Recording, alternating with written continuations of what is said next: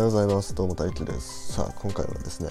えー、数学苦手な人嫌いな人がねよく言いがちなねこの数学なんて現実に現れないからやっても意味ないっていうねそのね論調をね今回は論破していこうかなと思いますはいこのチャンネルではね数学の魅力を伝えたいということでね数学好きの俺が毎朝数学のことについて話してるチャンネルになってます。数学面白いなとか思ってもらえたらいいね、フォローお願いします。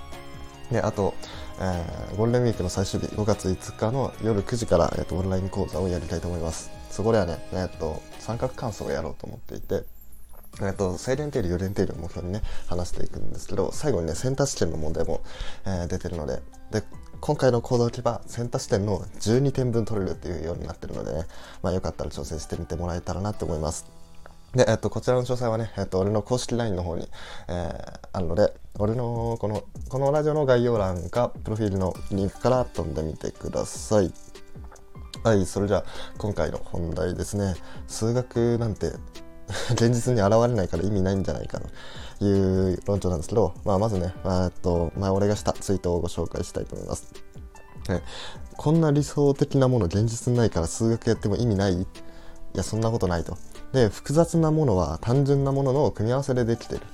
いきなり現実の複雑なものを考えてもできるわけがない。理想的なものからだんだん複雑にして、えー、現実に近づけていくっていうツイートをしたんですね。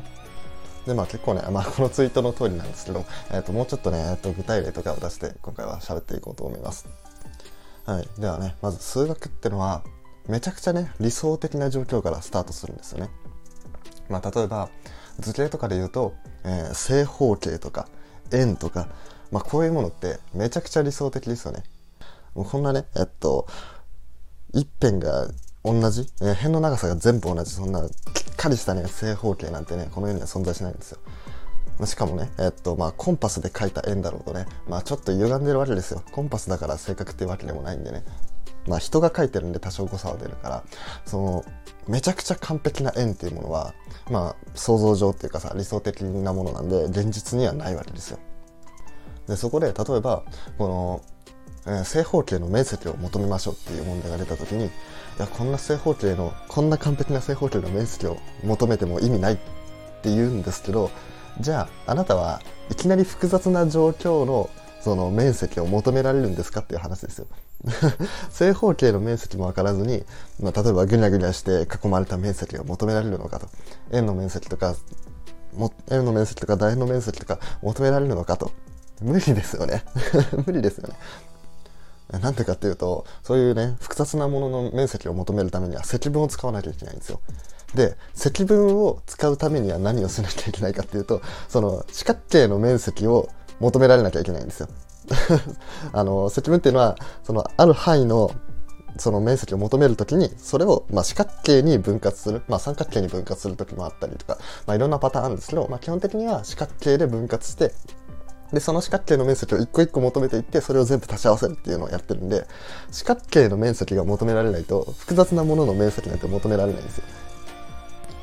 でこれね、えっと、数学でやるよりもねあの物理で説明した方がちょっと分かりやすいんですけど例えばね物理で一番最初にやる運動って何かっていうと等速直線運動っていうものなんですよ。等速直線運動って何かっていうと、まあ、名前の通りなんですけど、等速同じ速さで直線、ずっと同じ直線上を動いてる。ずっと同じ速さでずっと同じ直線上を動いてるっていうね。こんな理想的な運動ないじゃないですか。しかも、こんなもの現実に現れるわけないと。で、こういうものの運動を考えるときに、いや、こんなもん、こんなね、えっと、現実に現れないような、えー、ものの計算なんて考えたって意味ないと。現実にはね、摩擦とか空気抵抗あるんだから変わってくる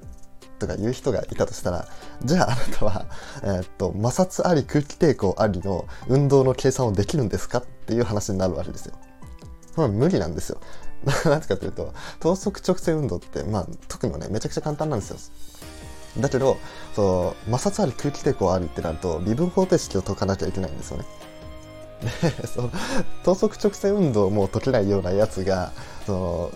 の、難しい微分方程式なんて解けるわけないんですよ。はい、でね、そんな感じでね、えー、まあ、数学とか物理とか、まあ、化学とか、まあ、科学、サイエンスに関しては全部そうだと思うんですけど、まず最初に考えるのは理想的な状況なんですよ。で、理想的な状況だと、計算が簡単なんですよねだからまず最初にそういうものから始めてでそこからどんどんどんどんいろんな要素を足していくんですよ例えばさっきの物理の例で言うと等速直線運動から始まってその加速度させる等加速度直線運動とかやったりとかあと円運動させて等速円運動にしてみたりとか、まあ、そういうふうにいろいろ要素を足していくことによってそのどんどんどんどん複雑にしていってで現実に近づけていくっていうそういう作業をしてるんですね。でそういう作業もわからない人がそのこんな理想的なものやっても意味ないっていうふうに言うんですよ。いやそこが一番大事だから。理想的でめちゃくちゃ計算が簡単なこの場合が一番その重要でこれを使ってその複雑なものに応用していくんだから、まあ、そういうことは絶対言うなっていう話でした。はい、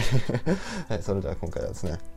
数学は現実に現れないから意味ないんじゃないかっていうね、えー、まあ、そういうものについてお話していきました。はい、このラジオ面白いなって思ってくれたらいいね、フォローお願いします。あと、このラジオの感想とか、えー、っと、